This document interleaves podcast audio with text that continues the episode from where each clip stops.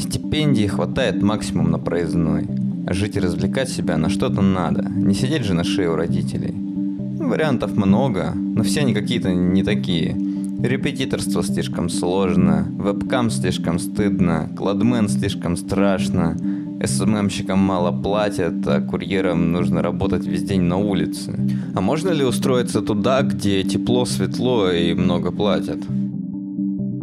Привет-привет! Э, это подкаст «За пределы тусовочки», и мы каждый раз собираемся, чтобы рассказать о каких-то трендах э, в чем-либо, и мы берем совершенно разные вещи. Например, в прошлом выпуске, если вы еще не слушаете, послушайте обязательно, мы говорили про тренды, связанные с компьютерной безопасностью, да, как а, обезопасить себя а, в сети. А, до этого мы говорили про тренды в медицине, тренды в личных отношениях. И вот сегодня мы будем говорить о трендах в молодежной работе. Да? Что делать молодым людям от 16 до 24, которым нужны деньги и которые еще, возможно, учатся? Ты так вот сказал, мне 25, я сразу почувствовал себя уже не молодым человеком. Слушай, я себя тоже почувствовал старым, когда услышал 24. Ну да, для меня, потому что эта тема э, в первую очередь про то, как совмещать. Да, вот эта извечная проблема, что тебе приходится учиться в ВУЗе, тебе нужны деньги, тебе их не очень удобно брать у родителей.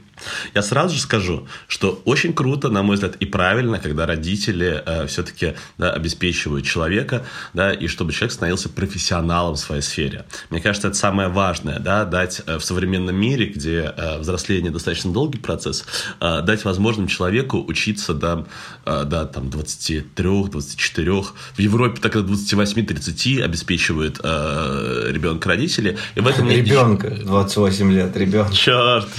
Я просто очень-очень стар, видимо. А, я расскажу, кто вообще такие мы. Нас тут трое. Меня зовут Ваня, также Максим. Он разговаривает больше всех. И в разные тусовочки вхож. И Дима. Ну что, а, у нас сегодня будет шесть трендов. А, и три из них мы обсудим подольше, а три экспрессом. Дим, про что будешь рассказывать ты? У меня, на самом деле, первый тренд, который очень актуален для студентов, которые сдали хорошо ЕГЭ, и которые начинают по тем предметам, которые они готовили сами, когда сдавали, они начинают готовить других. Сами студенты готовят школьников, и на этом достаточно неплохо зарабатывают. Вы, бы вообще, вы вообще какие предметы по ЕГЭ сдавали? Я вот русский хорошо сдал, например. Дима, я жил в те времена, когда ЕГЭ еще не было. Не напоминай мне опять, пожалуйста, про мой возраст.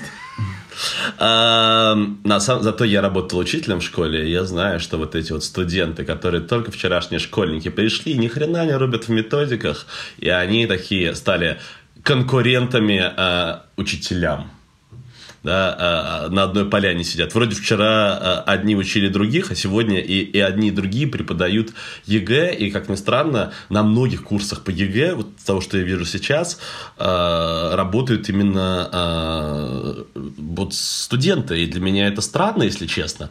Потому что если бы я бы выбирал бы курсы ЕГЭ, бы, например, бы сейчас, я бы скорее шел бы в курсы на ЕГЭ, да, которые от вуза и где есть там нормальные вузовские преподаватели, например, да, потому что они параллельно можно и в ВУЗ подгрузиться, и там, к Олимпиадам еще по, по, и со средой познакомиться, все равно. А, а дальше я выбирал бы какого-то человека, который собаку съел на этих курсах, но ведь студенты могут спокойно демпинговать. Э, одно дело, когда ты занимаешься со студентом там, за 400 рублей, допустим, а преподаватель вуза вряд ли захочет э, за 400 рублей что-то там куда-то приезжать, что у него много дел будет. А так я, когда сам был студентом, поскольку я учился на журфаке, там было не то чтобы много, но было энное количество людей, которые хорошо знают русский язык и литературу. И поскольку журналистам работать, э, устроиться очень сложно, многие из них начинали преподавать, готовить как раз всяких детишек к ЕГЭ, к ГИА, к разным экзаменам. И неплохой заработок был для студенческого возраста. Возможно, если кому-то это интересно, это достаточно, на мой взгляд, из неплохих профессий, потому что я считаю, что круче всего вот в той сфере, в которой ты э, хочешь быть профессионалом и развиваться, да, то есть, например, учиться там какой-то дисциплине, и если ты ее преподаешь, ничего нет круче да, для обучения, чем преподавание. Да, когда ты готовишься преподавать, ты это отлично изучаешь материал, и ты становишься очень в теме, да, и, э, по-моему, это, э, с одной стороны, прекрасный вид работы, да, для тех людей, которые сами хотят разобраться в каком-то материале. Это как, знаешь, э, старый советский анекдот, когда училка говорит, я вот им раз объяснила, два объяснила, три объяснила, уже сама поняла, а они до сих пор не понимают. Не, а я бы пошел вообще готовиться к студентам по одной простой причине, потому что вузовские преподаватели, они сами не сдавали ЕГЭ, и они не знают, что вот это вот за три часа, что тебе надо сделать, сколько времени у тебя уходит на одно, на другое, на третье, и вообще вот этого опыта сдачи ЕГЭ нету. А вы знаете вообще, как искать да, э, работу? Да, мы все-таки с точки зрения работы студентов да, смотрим на э, ситуацию. Вот э, я студент, я написал ЕГЭ на какое-нибудь большое количество баллов. Мне, к сожалению, не повезло, и там родители или кто-нибудь, не родители, не обеспечивают меня и мою подготовку, к большому сожалению. Э, но вот хочется э, вот каким-то образом зарабатывать э, хотя бы по несколько часов там в день. Вот как искать работу? Ну, это же очень просто просто э, есть энное количество сервисов, э, типа там всякие работа.ру и прочее, где можно выкладываешь там свой результат ЕГЭ, свой диплом, там, не знаю, какие-нибудь олимпиадные штуки, ну, показываешь, что ты так или иначе в этом разбираешься, предмете, и просто ждешь, пока тебе позвонят, если не звонят, делаешь цену чуть меньше, чем у других. Э, у нас есть один знакомый студент э, Саша, э, который работает репетитором в Макове в партнерах, да, в такой организации, которая занимается ЕГЭ, то есть он не просто там частный репетитор, у него была такая практика, а сейчас он еще в Макове в партнерах, и Дима с ним поговорил про работу ЕГЭ. Давайте послушаем. Когда я еще сам сдавал экзамен, был в 11 классе, мне очень нравилась история, очень нравилось материал, который там проходят, тем более, что я понимал, что никаких сложных моментов с точки зрения объяснения там лично для меня не было. Вот, меня вдохновил в том числе и пример моего преподавателя, который тогда со мной работал в 11 классе. Я подумал, что я тоже хотел бы этим заниматься, тем более, что это могло бы мне принести какие-то деньги. Вот, и решил попробовать. Основная сложность, наверное, заключается в том, что люди очень разные, которые ко мне приходят, с которыми мне приходится работать. Плюс второй момент заключается в том, что сам объем, который нужно выучить, который нужно знать, он реально очень большой, и иногда ты не укладываешься даже учитывая два занятия в неделю, которые традиционно проводятся я пробовал, я пробовал действительно размещаться на всяких сайтах, но опять же, когда ты там э, соседствуешь какой-нибудь Тамарой Ивановной, у которой опыт 40 лет в школе, она там трижды кандидат и дважды лучший учитель всего мира, понятное дело, что вряд ли как бы на тебя кликнут, даже если ты там напишешь молодой, красивый и возьмешь там, не знаю, 100 рублей за час. Поэтому я преимущественно искал по знакомым, то есть это какие-то посты в соцсетях, это обращение к людям, которые уже в этой сфере. Э, это вот вообще все постепенно было, потому что когда я прямо плотно начинал заниматься этим на втором курсе, этого, конечно, не хватало. То есть э, я не просил, например, на карманные деньги ничего. То, вот. Это, наверное, хватало разве что на вот буквально какие-то базовые, скажем так, потребности, да. Вот. А Сейчас это в целом меня полностью обеспечивает, то есть я, скажем так, э, расширил зону своего влияния, вот набрал большое количество ребят, плюс на курсы устроился. Вот, поэтому в этом году я, в общем, да, уже точно на самообеспечении, не могу сказать, что это прямо какой-то... Приходится себя в чем-то ограничивать, вполне себе адекватная история. По поводу, стоит ли этим заниматься кому-нибудь еще, я думаю, обязательно стоит, но существует два момента. Первый момент, э, вам это, наверное, вот если так честно говорить по совести, то нужно этим, конечно же, в первую очередь заниматься не из-за денег, а из-за того, что тебе это нравится. Потому что иначе получится так, что ты как бы будешь страдать, тебе не придется, ты, ты в итоге не сможешь научиться, научить другого человека чему-то, э, поэтому это будет, скажем так, дохлый номер. А если тебе действительно нравится, то обязательно стоит попробовать. Э, однако, учитывая тот факт, что люди все очень и очень разные, поэтому, конечно, есть много всяких нюансов, э, нужно быть очень тактичным в этом плане. Вот. Плюс нужно располагать людей, э, если вы понимаете, что у вас с, этим трудно, что вы не очень коммуникабельный человек, то вы, конечно, столкнетесь с некоторыми трудностями. Нужно, конечно, иметь эти вещи в виду. Ну что, тогда давайте о втором тренде поговорю я. И если репетиторство – это такая многими одобряемая вещь, а вот следующим виды специальности, про которые я поговорю, очень популярны среди студентов, но очень спорные и общественно неодобряемые. Я имею в виду профессию кладмена и вебкам-модели. Я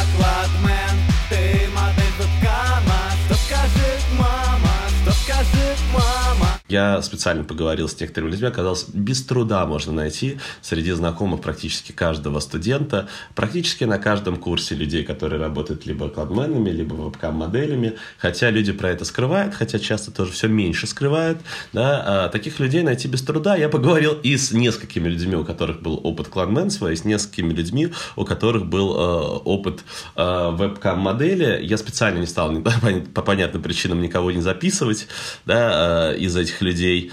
А, но а, вот э, люди, которые, э, собственно говоря, да, история про кладменство, это действительно никому не советую. Да, а, очень опасная профессия. То есть с большой степенью вероятности ты... Сядешь. Да, ты сядешь. И не просто сядешь, а отъедешь просто лет на 10 и всю свою молодость просто поменяешь на 7-минутные деньги. Угу. Вот я не знаю, что стоит э, там подробно или подробно говорить дальше про эту профессию. Да я даже не готов это, если честно, профессией называть. Мне кажется, это ну, просто, ну, от тебя ничего не требуется, типа никаких навыков, умений. Ты просто рискуешь своей жизнью за какие-то деньги. Мне кажется, ни одни деньги такого не стоят. Сколько бы там им ни платили, я так понимаю, довольно много, но в любом случае это полный трэш. А вот про вебкам хотел сказать. Есть вебкам-модели – а есть переводчики для, веб для вебкам-моделей, потому что многие из них не знают английского, а самое платежеспособное население, оно как раз говорит на английском, угу. и для того, чтобы вебкам-модели общались с ними, им нужны переводчики. Вот это, кстати, по-моему, нормальная тема. Как тебе, э, Дима, как тебе Ваня э, профессия? То есть она, с вашей точки зрения, стыдная и зазорная, не переводчик, а самая вебкам-модель? Или для вас это одобряемая, нормальная штуковина, если человек хочет работать, пускай он работает в этой сфере? Для меня абсолютно норм. Но для меня главное, чтобы человек своим трудом не наносил вреда другим людям. Да? И тут вот про профессию кладмена, об этом можно очевидно сказать, да, человек просто ну, делает зло, да, он делает все, все, все, чем он занимается, приносит зло. Если девушка занимается вебкамом или парень, а, ну, он вред только себе может нанести, поэтому... Смотри, вред может быть психологический, вполне себе конкретный, потому что главная боязнь, и она иногда не безосновательная боязнь, да, когда там вебкам-модель ты настраиваешь, что ты работаешь не на Россию, а потом, а, либо тебя могут шантажировать, и такие случаи бывают у вебкам-моделей, когда их шантажируют записанным на самом видео, да, которое отправится их родственникам, да, а также, э, ну, в любом случае, видео может утечь, и, и, с одной стороны, есть психологические переживания, что это видео может утечь, э, потому что тебе не хочется никаких разборок с родственниками, друзьями или еще с кем-нибудь. Да, во-вторых, реально может утечь. Ну, слушай, многие страхуются таким образом, что не на российские сервисы работают, и чтобы там посмотреть, только надо использовать VPN или какие-то другие штуки. Профессиональные риски, что у всех да. они есть. Это профессиональный риск для э, профессии, но обычно люди, когда идут, они отдают к этому отчет. Спрашивал э, у людей, сколько они зарабатывают. А, диап... диапазон разный очень, да. Здесь вот Дима говорит, что нужно работать с стальки до стальки, это обычно такого нету, а, но обычно там по-разному смены там делаются, причем разные люди, когда в совершенно разных условиях там работают, да, кто-то может заходить, когда хочет, Uh, у кого-то есть там минимальное количество часов, которые тебе нужно работать, uh, у тебя uh, разные места работы, у кого-то, да, вот в которых ты там работаешь, да, из которых ты выходишь на работу, кто-то там выходит именно из студии, а кто-то может из дома выходить. Много-много разных особенностей, и зарплаты, которые мне называли, вот в рублях это от 30 до 200. И э, вот здесь, э, наверное, вот Ваня, который все время говорит фашизм, фашизм, э, и затем про внешность, наверное, тоже должен включиться. Вот какая фашистская специальность. Если ты красавчик, ты зарабатываешь большие деньги, а если ты не красавчик, то тебе никто не кидает денег, и ты зарабатываешь маленькие деньги. Это может очень сильно ударить по самолюбию, такая история. Да, по-твоему, ты думал, что ты красавчик, бац, а твой сосед, например, дружок зарабатывает 200 тысяч, а ты, дай бог, 40. Ну нет, я тут не готов считать, что это фашизм. Фашизм я говорил, когда система... Представляешь, ты сидишь решает. в комнате вебкам-моделью. Я ты сидишь и с Димой. Дима зарабатывает 200, а ты 30. Слушай, Обидно. я думаю, если бы так было, что двое сидят в соседних комнатах, я думаю, никто не знает, сколько, кто сколько зарабатывает вот рядышком. Ну, слушай, находится. ну если вы дружки, вы же скажете друг другу. Не факт. Я ему скажу, что 250 зарабатывает. Привет, меня зовут Егор, и я монтирую этот подкаст. Я решил рассказать тоже историю про кладменов, как про профессию, потому что у меня двое друзей работали кладменами, и одному из них буквально я вот вчера в тюрьму письмо писал. А, это был 2015 год, Барнаул. Чуваки зарабатывали, по-моему, ценник был рублей 150 за одну закладку. Я думаю, сейчас тот ценник там уже около 300 рублей минимум. Вот. Чуваки как бы работали сначала просто кладменами, потом они стали мастер-закладчиками. То есть они ездили в соседний город, забирали вес, типа расфасовывали его, и потом уже оставляли мастер-клад для закладчиков. Типа доход у них там был... Я не, я не знаю, честно, какой у них был доход, но они там буквально через пару месяцев купили себе Мерс, такой, ну, типа 90-х годов, там тысяч за 400, наверное. Вот, и проработали они, наверное, порядка четырех месяцев. Вот, ну, естественно, потом их взяли. А взяли их путем того, что их сдал чувак, который их, собственно, втянул в это дело. Когда его взяли за жопу, ну и, собственно, он просто заложил их, как бы, тем самым избежав наказания. Вот, осудили их на 8,5 лет, 2 до 8, часть 3. А, в этой профессии, ну, большая текучка кадров, там долго никто не задерживается, поэтому, ну, и зарплаты высокие, потому что риски высокие. Такая вот история, не становитесь кладменами. Так себе тема. Следующий тренд – это SMM, то, что называется Social Media Marketing. А, то, чем, кстати, занимается куча студентов. Тем более, вот я, как выпускник факультета журналистики, могу сказать, что с этого факультета журналистов в последнее время выходит гораздо меньше, чем SMM-щиков.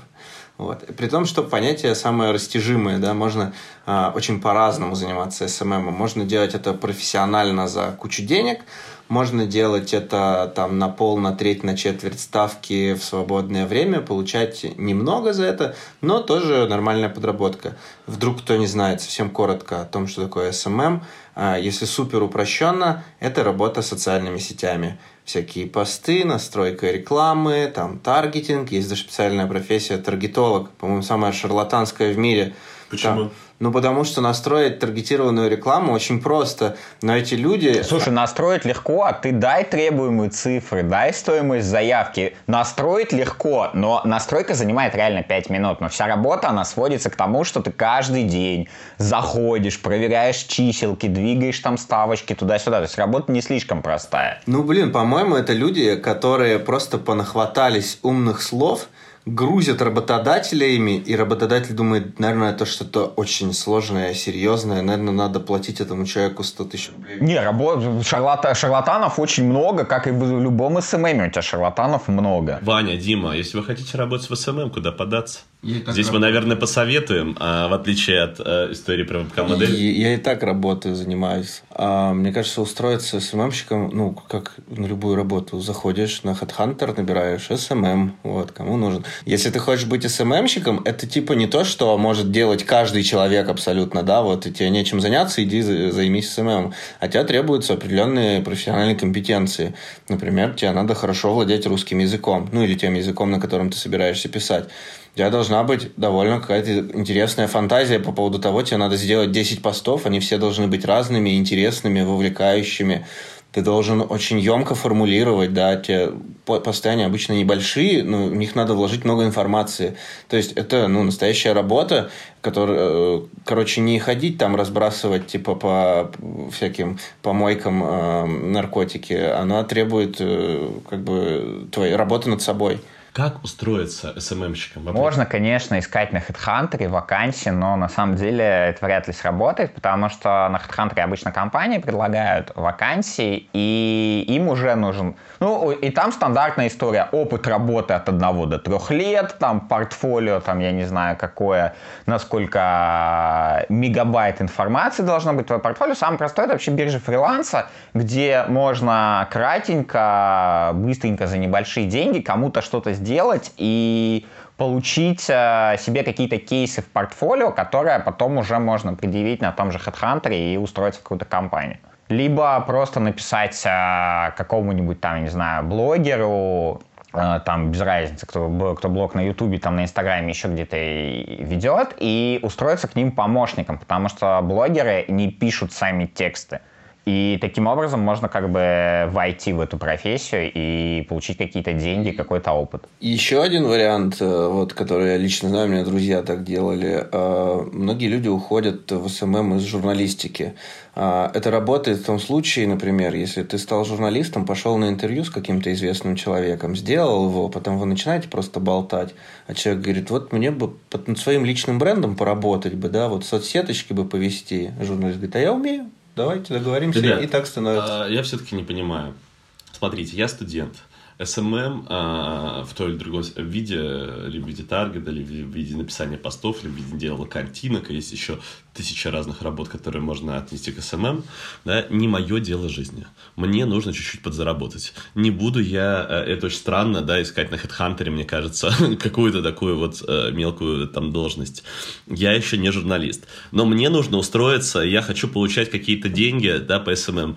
Какие мои шаги? Ну вот, Дима все правильно сказал. Биржа на HeadHunter? Бир... Нет, Дима говорил про биржу Биржа фриланса, freelance.ru, fl.ru, KVOG. А там а, разовые какие-то заказы, там, не знаю, оформить группу ВКонтакте там за тысячу рублей, там, не знаю, пару постов написать, или там продвинуть какое-то мероприятие. То есть там просто разовые задачи, которые ты делаешь и, и себя прокачиваешь в этом. Неведомый для меня мир, если честно. Да, а, неведомый меня мир, потому что э, в моем мире да, э, все вот такие вот особенно неквалифицированные специальности, они ищутся в первую очередь по знакомству, потому что это очень важно доверять человеку, да, который так делает. И условно один человек кто-нибудь работает SMM в компании, и тут же тогда он подтягивает каких-то своих знакомых. То есть мне кажется, это часто очень вот так работает, хотя я не уверен, да, что условно на филологическом факультете или на факультете журналистики, если ты учишься, тебе, наверное, проще. Да, на других факультетах, возможно, сложнее, но тоже. То есть есть какой-нибудь знакомый, у него тоже был какой-то знакомый, да, и дальше ты просто узнаешь по факультету, а еще где что, как заработать, э, и договариваешься и зарабатываешь. А вы пробовали биржу? Это она работает вообще? Просто... Я пробовал, когда мне еще было лет 17, биржу копирайтинга. Ага. Когда есть задание типа «напиши текст на 10 тысяч знаков про современные чайники. Там, типа, любая тема, там, про то, какие бывают крылья у самолетов. любая абсолютно. А, и там мы тебе заплатим за него 500 рублей. Вот. И поскольку я ну, умел писать уже в классе в 10 да, нормальным, грамотным русским языком, то я сиди, садился, изучал за несколько часов эту тему, какие там бывают чайники, какие у них есть функции, сколько они стоят примерно. Ну и накатывал текст, вот там можно было заработать совершенно какие-то небольшие деньги. 10 а, тысяч знаков, 500 рублей, туду! Там, там очень, очень, да. Это был, ну это был скорее по фану, я делал так несколько раз, естественно, я не, не собирался этим заниматься. Да, ребята, а, мне кажется, у профессии SMM есть реальный это, минус. Это не SMM, это копирайтинг э, тоже зависит все очень сильно от качества. Хорошие копирайтеры зарабатывают отличные деньги и, естественно, не занимаются этим, не пишут э, такие тексты. А вот начинающие, да, к сожалению. Ну что, еще три тренда, три возможности заработать экспрессом по-быстрому. Дим, давай. У меня ну, я думаю, многие видели человечков а, там в, в розовом, в зеленом, в желтом, с такими огромными просто сумками за спиной а, которые что-либо доставляют, и на самом деле, ну, для студентов это, по-моему, самое простое, где вообще ничего не надо, тебе даже не надо велосипед. На котором они ездят, тебе просто дают форму, и ты идешь работать. Устраиваешься в этот же самый день, там, я не знаю, в Delivery, в Яндекс, в самокат, куда угодно, и, в принципе, можешь э, зарабатывать, а работать, во-первых, когда хочешь, и зарабатывать, в принципе, достаточно неплохие деньги. Если человек работает по 8 часов в день, то это если человек по 8 часов в день, ну, 1040 он в месяц. А куда лучше? Вот э, в Delivery, э, в Яндекс, э, в Самокат, вот под твоим светом? Мне кажется, в Самокат лучше. Почему? А потому что они сидят в помещении, а не на холоде. Ну, ну смотри, есть... самокат, а, с одной стороны, да, ты не мерзнешь, но с другой стороны, у самоката ограниченное количество в плане заработка денег. Потому что ты не доставляешь э, еду, ты доста... ну, в смысле, ты не доставляешь готовую еду, которую там нужно в офис еще куда-то, ты просто доставляешь людям домой. Люди домой заказывают либо утром, там, либо вечером, ну, когда они дома, да. А есть люди хотят всегда. И поэтому, ну, вот если сравнивать там Delivery или Яндекса, как бы ребят, с кем я общался, они говорят, в Яндексе больше платят. Но в Яндексе как бы есть штрафы, в Delivery нету штрафов. А, ну, штрафы, они такие, знаешь, а, абсолютно банальный э, для нормальных людей. То есть ты опоздал на смену, тебя штрафовали. Там ушел раньше со смены, тебя штрафовали. Если бы я бы работал бы, и меня кто-нибудь штрафовал бы, я бы в этом месте больше бы не работал. Мне кажется, что это... Ну, это вообще фишка больших корпораций, возможно. Возможно, они не понимают, как можно работать иначе. Но история и мотивация, которая строится на штрафах, конечно, отвратительная мотивация, которая э, меня Итак, профессия, скажем так, да, близка к вебкам-модели по престижности, к сожалению, а, в головах многих людей. Да, еще история про штрафы, про унижение. Но смотрите, смотрите, нужно ли работать на такой профессии. Совсем коротко. А, там надо прям как белка в колесе, типа, носиться? Или это такая лайтовая штука, что, ну, там, прогулялся туда, обратно, типа, забрал? Слушай, ну, тебе дают вроде как адекватное время. То есть там либо на транспорте, либо пешком. Если ты на велосипеде, тебе дают, как ну, спокойно едешь на велосипеде, не надо там летать прям совсем. Мой тренд. Я буду говорить э, про предпринимательство. А мне кажется, мало кто из студентов э, занимается так или иначе предпринимательством. А если люди занимаются, то из того, что на слуху, это достаточно странные вещи, да, то есть это вести свой Инстаграм э, или э, заниматься какими-нибудь там небольшими подделками. Либо другая история, у вас есть кто-то из богатых родителей э, или родственников, которые вам передают дело, и вы этим делом занимаетесь. А вот таких случаев, когда молодые люди практически с нуля, конечно, начинали новое дело какое-нибудь, э, в любом, вот э, не в плане вот бизнеса, да, бизнес, где э, нужно там что-то купи-продай, перепродай, да, а в плане предпринимательства. То есть реально, а, что гораздо более уважаемая а, мной, чем история про бизнес, да, а, реально создали какую-нибудь свою инициативу, полезную в этом мире, еще и приносящую доход, к сожалению, конечно же, этого очень мало, но это в принципе очень мало в современном мире. А вот как тебе кажется, у меня есть товарищ, который создал, бросил учиться в какой-то момент, там, он химиком хотел стать, забил на химию и создал компанию, которая помогает банкротиться физическим лицам. Это полезная штука, которая привносит что-то в мир – ну, то есть, вот ты сказал, что хорошо, когда люди занимаются тем, что какое-то добро, типа, делает. Вот mm-hmm. это, это добро, как с твоей точки зрения? Глобально для мира, я не знаю, здесь зависит от кучи разных обстоятельств. Но, в общем и целом, ну, нужные вещи, которые юридически, легально, так или иначе, помогают людям. Да, и действительно делает жизнь людей легче. Но, э, в общем и целом, конечно, э, вот такого предпринимательства действительно очень сильно не хватает в России. Да, этому э, мало кто учит, да, есть какие-то бизнес-молодости, такие сомнительные штуки, про них много очень, раз. Очень сомнительные. Да, про них тоже много раз говорили. Э, и, э, но если у кого-то получается э, такое вот предпринимательство, я всегда очень говорю, что это очень крутая тема, при том, что предпринимательство не обязательно история про зарабатывание денег, да, это история и про какие-то некоммерческие проекты, какие-то некоммерческие инициативы. Для меня это вот в смысле предпринимательства, ты что-то предпринял и чего живет, да, и позволяет тебе как-то э, существовать, и при этом делает благо для людей. Это очень круто и полезно, и этого действительно очень мало в этом мире. Очень хочется, чтобы такого было э, гораздо больше, э, но для этого нужно действительно становиться профессионалами в своей сфере. Последний тренд, о котором мы будем сегодня коротко говорить, это стажировки. А, и так вышло, что в последнее время ко мне часто студенты подходят и говорят, как вот, Ваня, стать журналистом? Типа, сложно стать? Как, что надо делать в первую очередь, чтобы стать журналистом? И я думаю, эта история абсолютно не только про журналистику, а про очень много разных работ. Я всегда отвечаю, что самое главное, что есть, это не протирать штаны на своем факультете, а идти и стажироваться в места, где можно реально чему-то научиться. Где ты встретишь не профессоров, которые привыкли у себя на кафедре десятилетиями исследованиями, что-то там теоретизировать про журналистику, а где ты встретишь людей, которые находятся в профессии и которые очень быстро могут объяснить тебе алгоритмы, которые в этой профессии есть, и саму структуру работы, и что вообще на самом деле должен журналист делать. И у меня есть, например, э, товарищ айтишник, который лет до 25 Uh, у него практически не было денег, он ходил только на одни стажировки, которые зачастую бесплатные были. Там он был в компании Марс, такая гигантская компания, но тоже работал там бесплатно. И набравшись огромного опыта на разных стажировках, он вот за несколько лет последних вообще без какого-то труда нашел себе супер хорошую оплачиваемую работу, уехал в итоге в Москву, работает в больших IT-компаниях. Это ему суперски помогло, то, что он пришел, я работал там-то, там-то, там-то, там-то. Никого, в общем, не волнует, что он не получал за это денег. У него есть очень хороший опыт. Ваня, очень поддержу тебя. Мне кажется, это лучший среди всех если ты хочешь быть профессионалом, да, способ вложения там, а, дивиденда в свою собственную жизнь, а, потому что действительно ты и учишься, и б, тебя узнают. Ведь это же очень прикольно. Ты приходишь и говоришь, а я готов для вас делать там бесплатно.